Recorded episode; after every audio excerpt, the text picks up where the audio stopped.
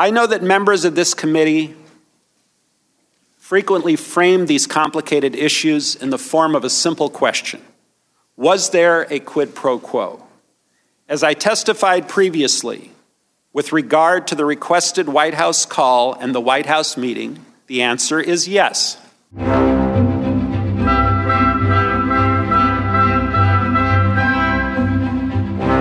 Welcome to a special breaking news episode of Talking Feds Now, a prosecutors roundtable that brings together some of the best known former Department of Justice officials for a dynamic discussion of the most important legal topics of the day. We at Talking Feds convene special Talking Feds Now episodes when there are days of blockbuster news, and today has been, in one sense, the biggest blockbuster we've seen in three years at least in political impact, because it has brought the President of the United States closer than ever to the possibility, still remote but tangible, of removal from office. All due to the much anticipated testimony of Gordon Sondland, the still ambassador to the EU.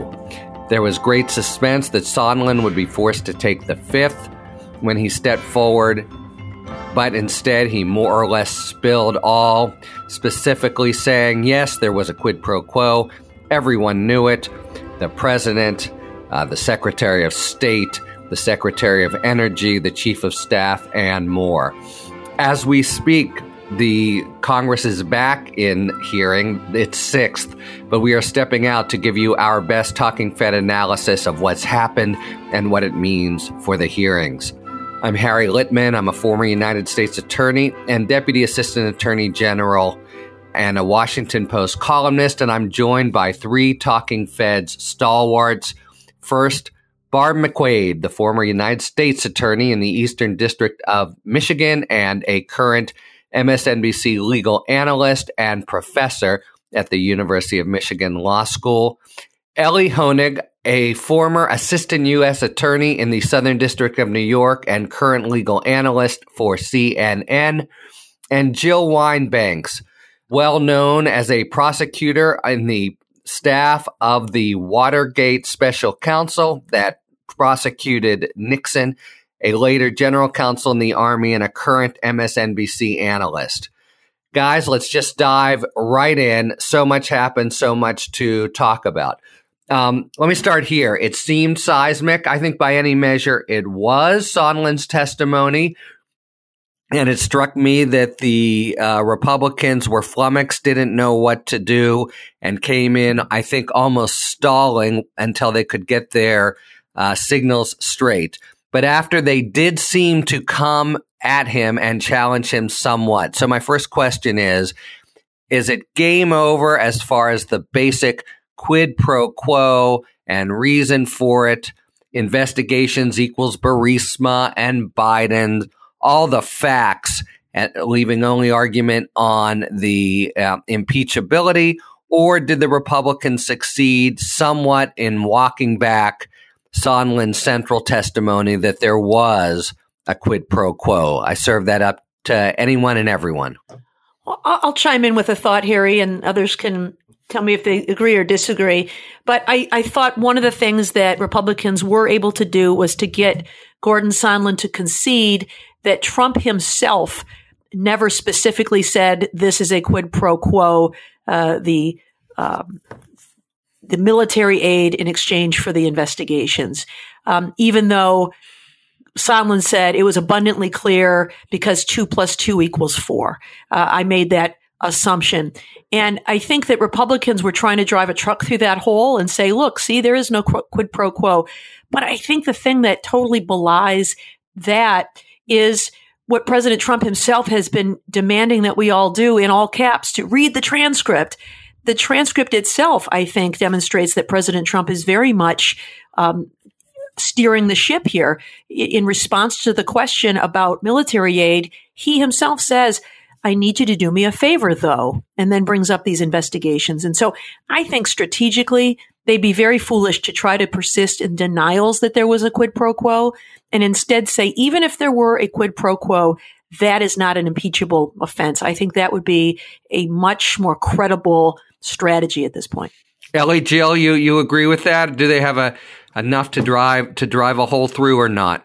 I thought I thought today was an incrementally good day for Democrats, but it wasn't the house coming down that it seemed like in the beginning. I thought there was a flow to the day, and this happens at trials as well. I think when it opened, when we saw Sondland's opening statement, there was a oh my goodness moment. It's all it's all happening. He's giving everything up. This is as a lot of people were saying, this is a John Dean moment. But I think as the day progressed, Republicans got their footing and did poke holes, some holes, uh, enough to at least take it down from that level. And Sondland himself, look, he's a shaky, credibility challenged witness, and I think that started to show. Why do you say that? What what makes him that way? Well, okay. First of all, he had to supplement supplement his testimony when he was reminded by other witnesses that he actually had proposed a quid pro quo. He somehow omitted this July 26th restaurant phone call with the president of the United States from his testimony.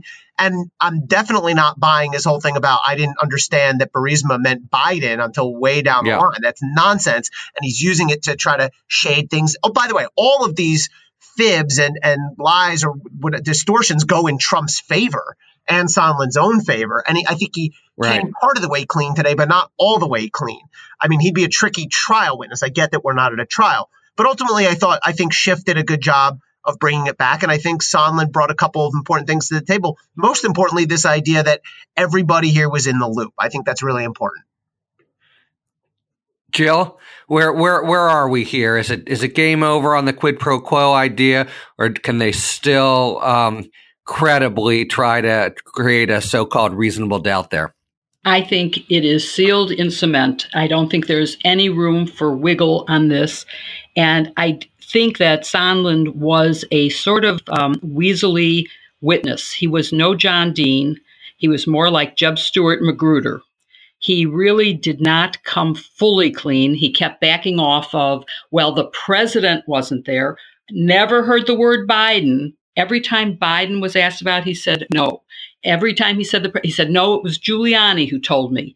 So we now have new culprits, but the circumstantial evidence is more than persuasive that that's all nonsense and that the president was the ringleader, that the president was behind all this. The president knew about it. I think, as Barbara said in the beginning, the fact that he said on the tape, on the record, not on the tape, but on the um, recording that we probably have somewhere in the world um, that I want to favor, though.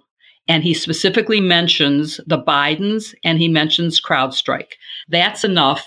And I think we should also focus on that CrowdStrike is just as important as the Bidens, even if the meeting was only conditioned on CrowdStrike on the 2016 election.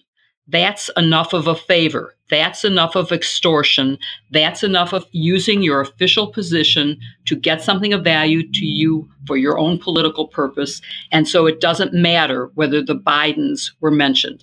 It's obviously more appealing if it is the Bidens as well, because everyone admits that going against your own rival is wrong but it's also wrong to be using your power as president to get an investigation of a debunked conspiracy theory in the hopes that it will help you in your election, in your reelection. Yeah, I mean, look, I I agree. I sort of, I, I I'm of I'm of two minds. If I were a prosecutor, I'd be pretty comfortable here that that when the defense tried to raise the point, well, he never said those words to you, did he, you'd have a, a you know total ammo to to shoot back starting with well the things you said and i would just add to them the fact that he asked for the announcement of the uh, investigations showing that he didn't care in general about corruption but just a political talking point. What trump himself said on the white house lawn everything we know about trump um, the practical political question, though, you know, might be can the Jim Jordans and Devin Nunes's of the world just say it and make it stick enough on, you know, Fox TV to, to continue to give them cover so they're not, it's not an in, completely embarrassing position. So I guess I positioned myself a little bit between Elie and and Jill on this one. They they they will not abandon it. They they don't have much to go on, and I think they will try to say that you know Sondland just doesn't know. It didn't really happen, but it's a very, very um, uh, unpersuasive, far fetched argument. I would say that they cannot, without a red face, make this argument. They know mm-hmm. that it's not true. On the other hand, they also know that the viewers of Fox News who are getting a distorted view of what happened today and who believe the president no matter what he says, and who, when he says, believe only me, listen to me, don't believe what you see and hear with your own eyes and ears, those people will believe them, and that's enough to keep them going. That's true. Harry, I think this is one of those areas where impeachment is qualitatively different from a criminal trial. Yes. In a criminal case, sometimes I'm sure we've all seen this. Defense attorneys try to pick on one thing and say they're trying to have you believe, based on Gordon Sondland's testimony, uh, that the president directed this, and he himself said that he never heard the words. You know, isolating one little segment of evidence, and then of course the prosecutor's rebuttal to that is to say, um, you know, I always use the analogy: a brick is not a wall. Uh, that's just one brick. You also have this other brick of the the, the president's call, where he uh, specifically talks about the quid pro quo. You have um, the statements about Giuliani saying that I am doing this at the president's directive. You know, all of those things combine in a trial, and a judge will tell the jury to weigh all of the evidence that ultimately that kind of uh, cherry picking doesn't usually work in a trial. But I do think that when we are more in the court of public opinion and people pay a bit of attention, but not as much attention to the whole story, they're watching selectively, maybe Fox News, uh, a little bit here and there. All they need is to hear that one thing. And I think Republicans can hammer that one thing and try to persuade the public that there's no case here. And so I, I do think it's a little bit different from uh, the way that might work in court. Yeah, I mean it's a really good point. For for first, it's a damn big brick, but it will play out. You know, they they will get the headline. I think maybe not on Fox, but by and large, the headline will be Sondland says quid pro quo. Sondland says go everywhere, and and and that will. Uh, you know, I, I think be what people take um, away. And I, I, I want to undermine a little bit what I just said, which is you know, to point out the question's not will 20, 25% always Trumpers not be persuaded. But, you know, if there's 5%, 7% of the, of the Trump base that sees this now this way, that's a, that's a political crisis of the first order for the, um, you know, many Republican members of the House. I wanted to move to kind of a trial lawyer's point. I had this distinct impression that whereas the first four hearings were well scripted and crisp, after Sondland's testimony, the Republicans really were flat footed. They they just didn't know what to do. Nunes called for a break. They seemed to really even be stalling. The electricity went out of the room. Did you guys share that impression that they needed to regroup and try to have even a provisional strategy for for how to handle him. Yeah, uh, and that and and that they were they were really flummoxed.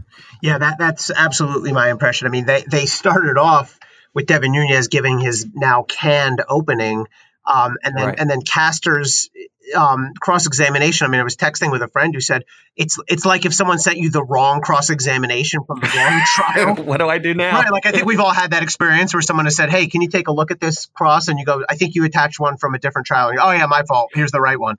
Um, but it took them uh, it took them really most of the morning to get their feedback under them. But they went back to really two sort of tried and true tactics. I would really call them cheap tricks that they've been doing throughout and will continue to do throughout. And will give them, I think, ultimately enough cover, which is number one, and Barb talked about this, just to disaggregate all the evidence, to hold it up one small piece at a time and say, this individual small piece is not in and of itself a crime or impeachable offense. And the other thing is this ridiculous idea that you need an explicit spoken crime while you're doing it, while you're reading off the statutory elements of it.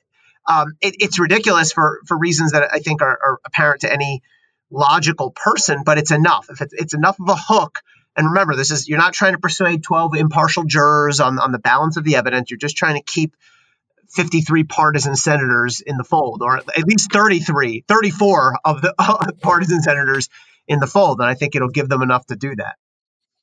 And how about this one? Oh, Trump himself said there's no quid pro quo. So what else do you need? I think that there is, um, on the other hand, a very good opening and closing by Adam Schiff, where he really laid out a very nice timeline. I wish they would use graphics. I think they should start having the timeline in a graphic format.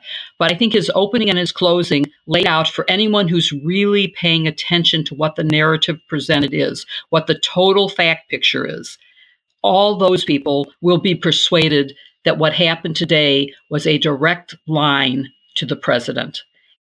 He's been superb, right? I mean, he's been a superb prosecutor, is what he's been, hasn't he? You know, the these mini closings. Eh, there's been there was nothing like that in either Watergate or Clinton. I think uh, he he's really kept control of everything and come and resounded his themes. Does that, does everyone uh, is everyone equally impressed as I with Schiff? Yes. Yeah, I sure am. You know, you can tell he's a former AUSA, and maybe we all have that bias that um, that equals good. But I think he delivers it in a relatively matter of fact, no nonsense way. You know, it's not histrionics. He's not pounding the table. He is devastating us with the facts. Right. And that's what good prosecutors right. do. Let the facts sing. You don't have to throw in a lot of adjectives or adverbs. Uh, you, you talk about the facts and let them have their own devastating effect. And I think that's what he's doing. He starts and ends the day that way uh, as a way to sort of frame what we're hearing. And um, I think he's been extremely effective. And he and he returns them to themes. At the end of uh, Sondland, he returned it to the theme of the harm to national security interests. He he bring he really brings it home. So I want to let's return to Sondland for a second. And your I think both Elie and Jill thought that he remained a little squirrely. So what what's your sense? Was he a guy you know freed of his in, in, you know inhibitions and just gave it all up, or was he still kind of uh, hiding key aspects of the of the story. How did he come across to you, Barb? Uh, mostly, I thought he he uh, gave it up, but I still felt he was holding back. I mean, for, for one uh, in particular, um, this idea that he didn't know Burisma was a uh, pseudonym for Biden, I just find completely implausible. I don't know how you can be that involved in all of this and not understand why it is the president is so interested and uh, that there is an equivalency there. That part didn't strike me as plausible. He denied remembering the testimony that uh, David Holmes shared about uh, the conversation. Yes. That Burisma, you know, when they had that phone call in Kiev on the terrace of a restaurant, that they had discussed um, Biden, that after the call, not the call itself, but after the call, when David Holmes asked him, doesn't doesn't President Trump care about Ukraine? And uh, Sondland said, no, he only cares about big things like Biden.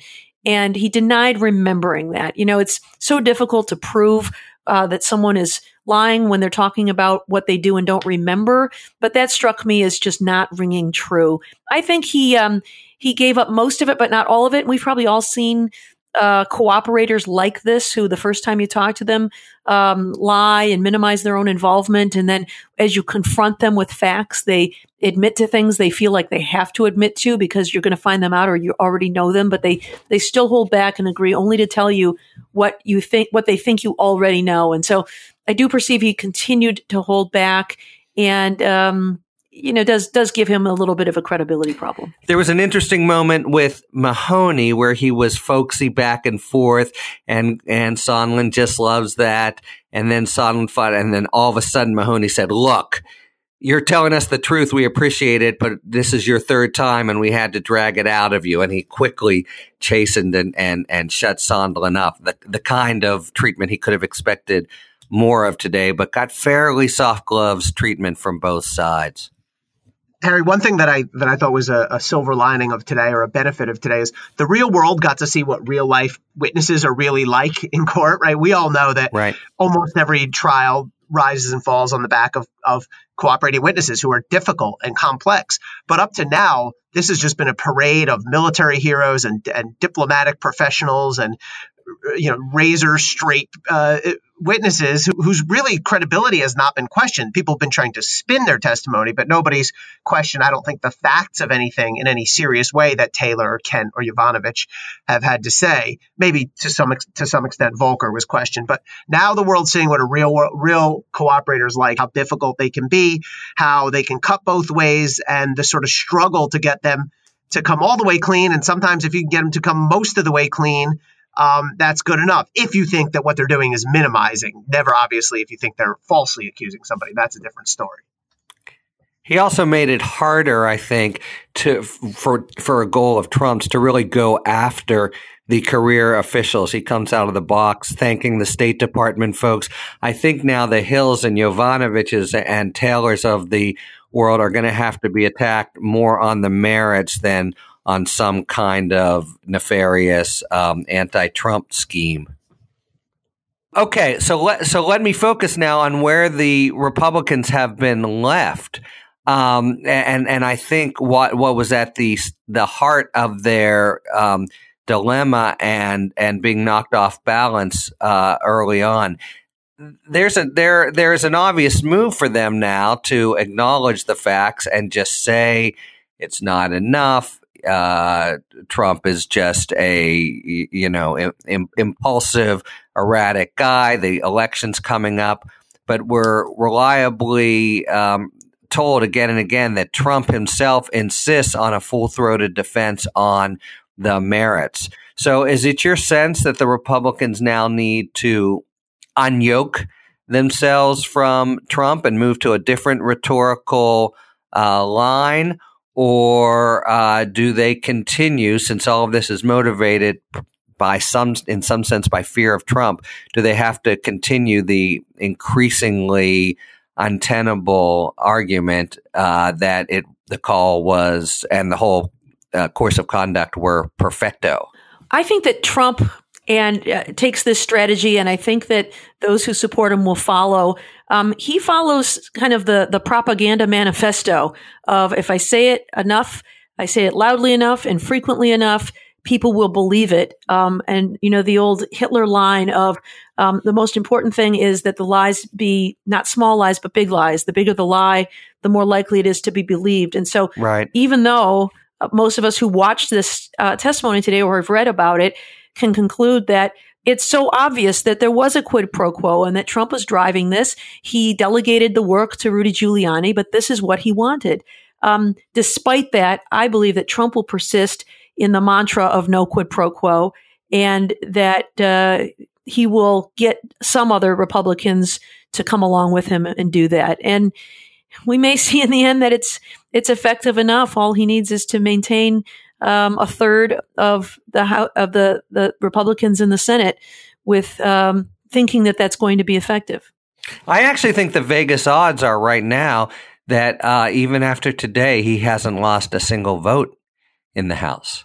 Uh, you know, there. I, I I tried to put myself in the mindset of Republicans um, listening to this, and you know, I'm I'm a Democrat, so and I'm also no political pundit. I, I but you really have to wonder if the whole party is in this um, wretched moment where they're where they're somehow be you know where the Democrats are claiming the mantle of patriotism and truth, and and Republicans are becoming the the party of you know Jim Jordan and screaming grievances and, and, and such. It seems to me that the the party might even be imperiled, and certainly the individual uh, representatives are if they if they stay with him. But uh, I'm I the I think at least preliminary indications are there's you know nobody budging, and they put an incredible premium on you know losing n- not a sole person in order to give kind of maximum operating room to the to the Republican senators.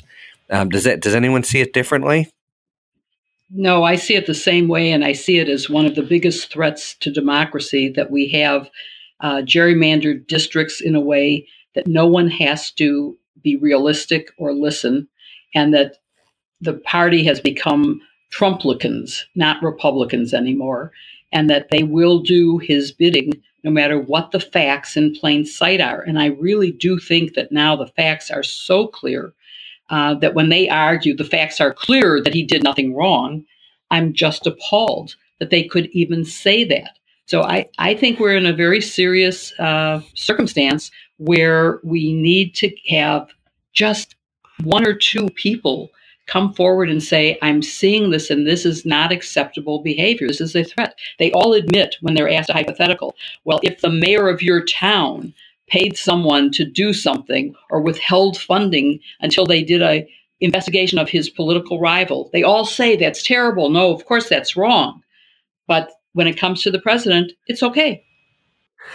I mean, Elie, am I going overboard here? Am I letting my own views sort of color things too much. It really feels like picking up on what Jill just said that they're being forced to, you know, look Americans in the eye and basically disclaim almost a notion of truth. It's so obvious, or you know, or or is that is that overstated? And this is just fairly strong political rhetoric, but within the overall bounds of the of the normal.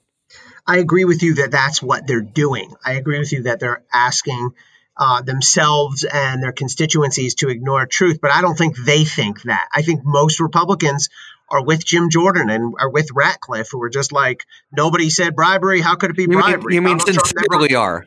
What, uh, what's that?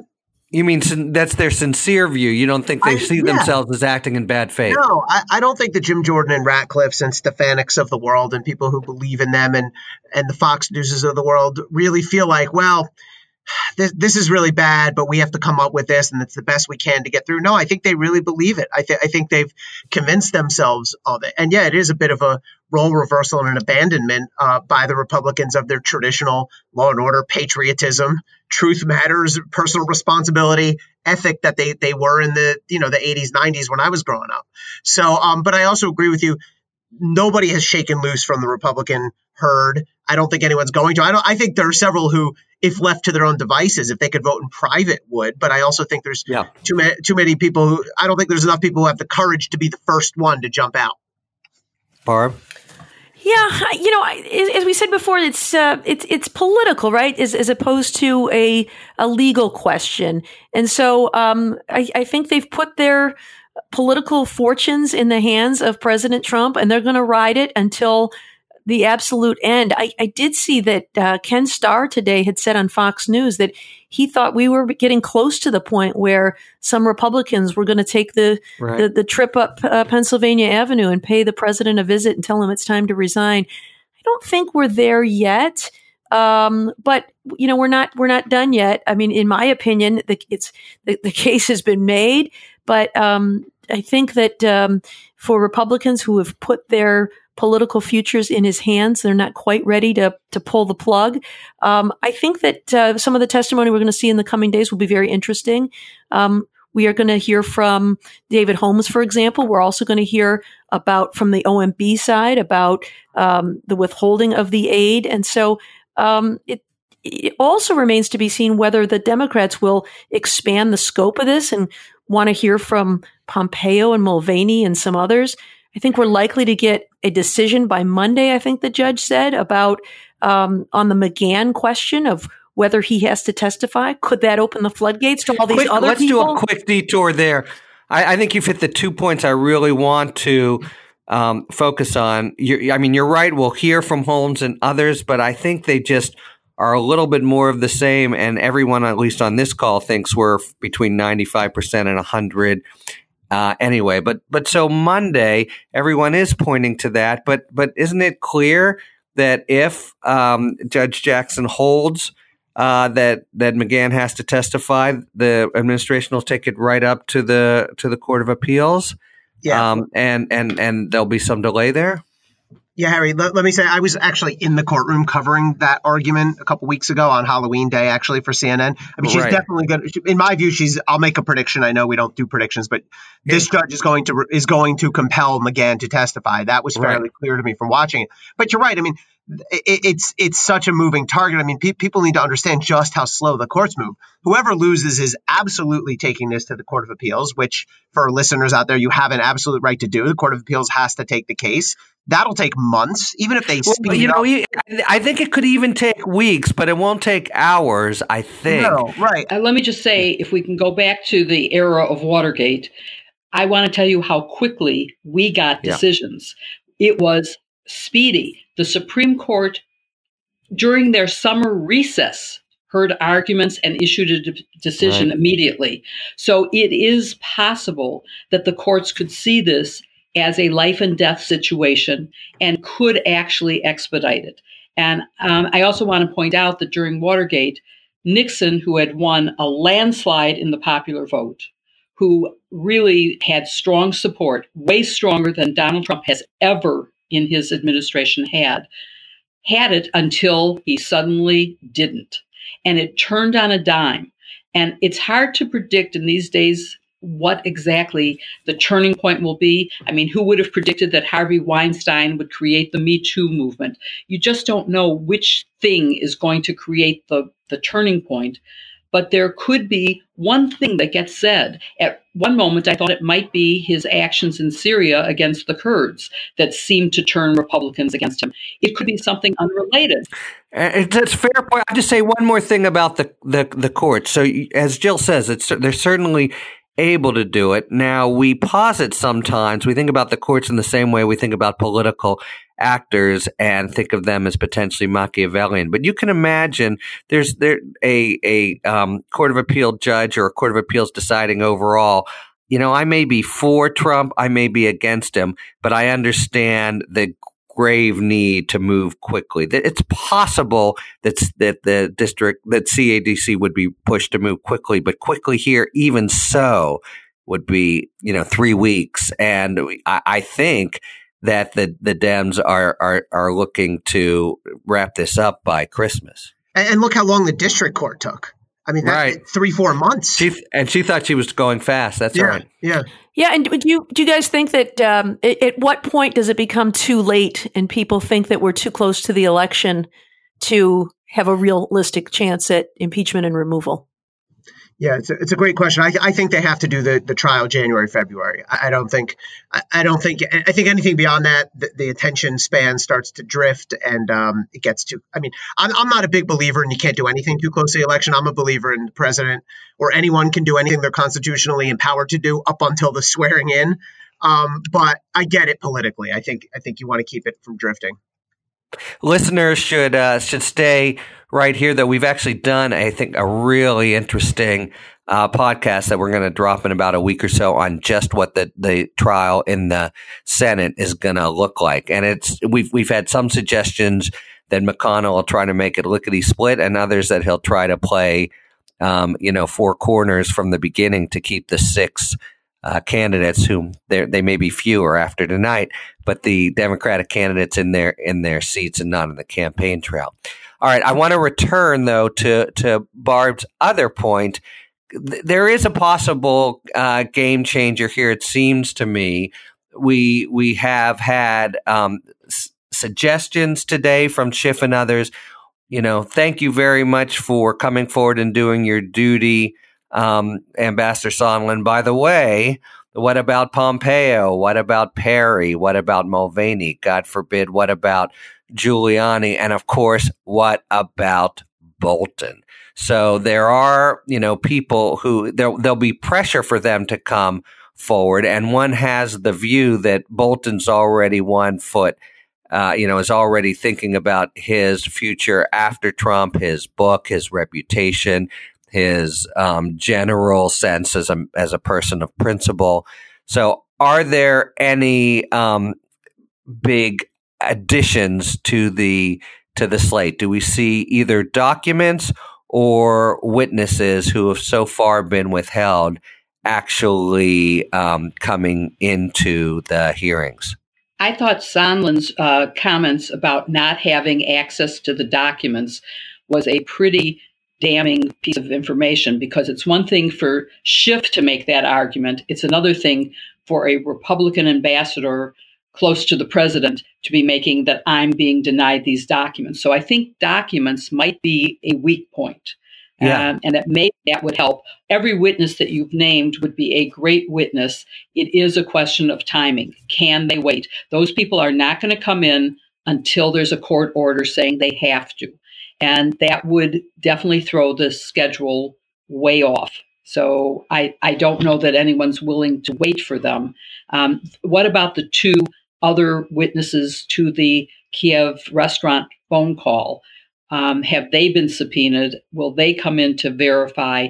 Also, can I ask you this August group a question, which was today, Rick Perry submitted a through his press officer, I guess, a I've been misrepresented and I never mentioned any of this. Right. Um, and this is someone who was asked to come in, refused to come in, and now is not under oath, is getting his testimony in.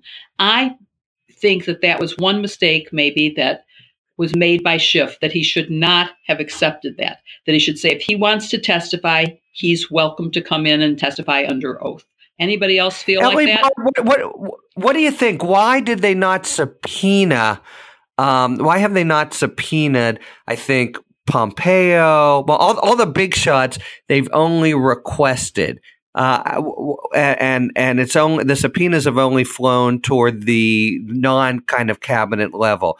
Um, do you, do you have a sense of their of their reasoning there? It's a great question. I don't know. I think if I was sitting in their seat, I would just have subpoenaed everybody, just blanket carpet bomb subpoenas. Uh, the only thing I can figure is maybe they felt like there were some that they'd be more comfortable taking on in court than others, just based on the necessity right. for that person's testimony, the provable necessity of it. But yeah, I mean, I, I was actually I think if I was easier said than done, right? But if I was running the show and I had sort of infinite resources, which I don't think they do, I would have subpoenaed everybody and I would have said, "Good, everybody, let's go to court while we're doing this." What, because, uh, in other words, I would not have made the Jerry Nadler mistake, which is get slow played in, into oblivion by getting dragged into the courts. I would have said, "We're going to still do these hearings, exact same expedited schedule you've seen, and while this is happening, I'll have other lawyers in the DDC arguing to compel Mulvaney and Pompeo and Bolton and all the rest. But I get it. They don't have that kind of resource. Elie, what do you think about this theory? Do you think that you saw what happened in the courtroom in the McGahn mm-hmm. subpoena matter? Do you think that perhaps the Democrats saw what they saw to be a favorable judge, a judge who was buying the argument. And so they thought, let's put all our eggs in that basket because if you serve subpoenas on other people and they file motions to quash in the court, now you've got a half dozen different judges who may or may not come to the same conclusion. And you've got to do all this piecemeal litigation. If you've got a good draw, like the judge in the McGahn case, you can win there and then hope to expedite the appeals through on that one decision as opposed to having, you know, being divided and conquered. Yeah, that, that could be. I mean, I guess that's an interesting sort of longer play. I mean, I don't think the rest of the deci- the, the other, if they were to end up in going to court against Mulvaney and Pompeo, et cetera, I don't think it would go to the same judge that McGahn had because the Kupperman case, which was a subpoena from the House Intel, was a different judge down the hall, same day. I covered both of them you're saying get the favorable ruling, get it affirmed by the appellate by the Court of Appeals, and then use it to bludgeon everybody. I mean, I think everybody else would still fight you tooth and nail and argue that their circumstances are different than McGahn, and you'd still have to go through all that. But sure, yeah, I guess if you could really expedite things and get rulings real quick, I guess that would be a smart way to go. Barb, would you subpoena Giuliani? I'm not sure. You know, he's he's an interesting character. He's going to come in and talk incoherently about all kinds of things. Um, he's such an uncontrollable witness. He doesn't care that he says things that are inconsistent with each other. Um, but maybe I would just to try to put that on display for the world to see. Now you'll run into the same issues that we've seen. He's already, you know, he got a subpoena for documents and refused to comply with those. Um, and so I think you'd have to do this court fight with him as well. So, um, I, I, guess he's in the same boat as people like Pompeo and Mulvaney and others. I think he is somebody who could be charged criminally. I certainly wouldn't want to immunize him because if you were to immunize him, you could find yourself in an Oliver North situation where you might have a problem that you can't use his testimony. It could be, you know, if you were charged, that could be tainted. And, and I in would general, fear that he's a lot like Corey Lewandowski, and I don't think that serves a purpose really. Mm-hmm. So I, I'm not sure. I, I I'm torn between whether I would want to or whether I would risk it.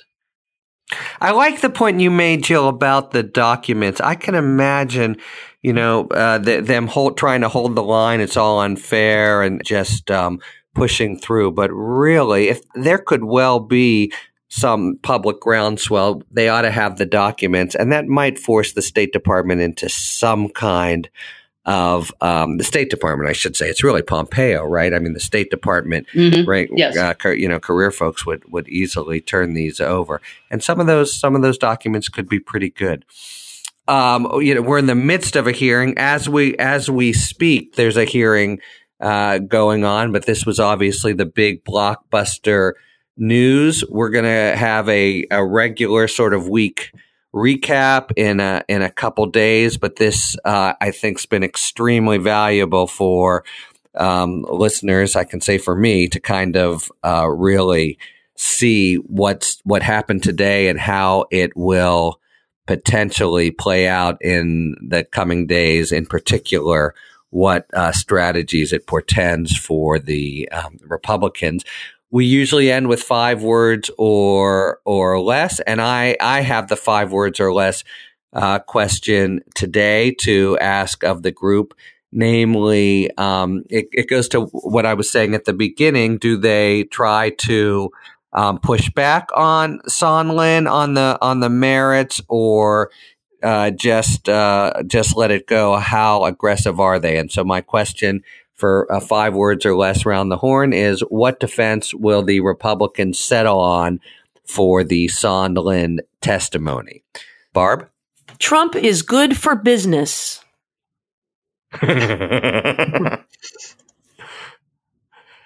Elie? I want nothing. Quoting quoting Sondland's testimony about what Trump said when when uh, Sondland called him and said, "What do you want?" Joe?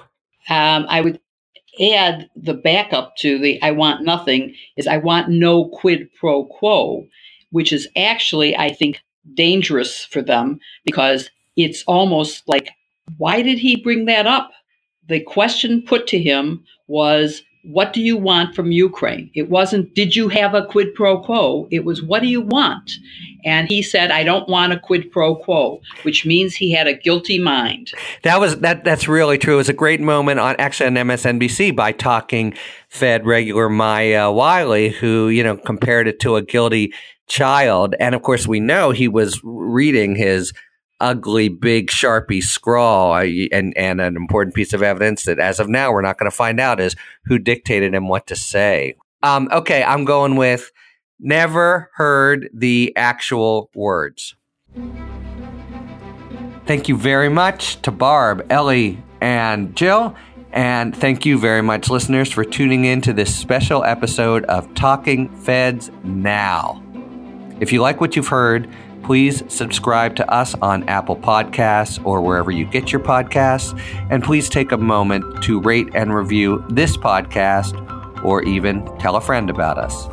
You can follow us on Twitter at Talking Feds Pod to find out about future episodes and other Feds related content.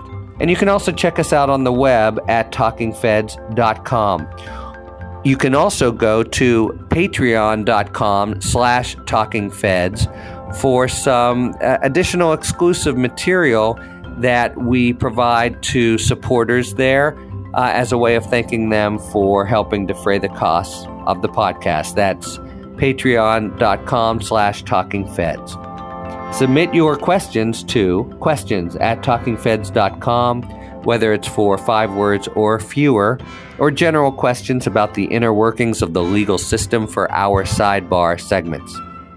Thanks for tuning in, and don't worry, as long as you need answers, the feds will keep talking. Talking Feds is produced by Jenny Josephson, Dave Moldovan, Anthony Lemos, and Rebecca Lopatin. David Lieberman is our contributing writer. Production assistance by Sam Trachtenberg and Sarah Philippum. And thanks to the incredible Philip Glass, who graciously lets us use his music. Talking Feds is a production of Dolito LLC. I'm Harry Litman. See you next time.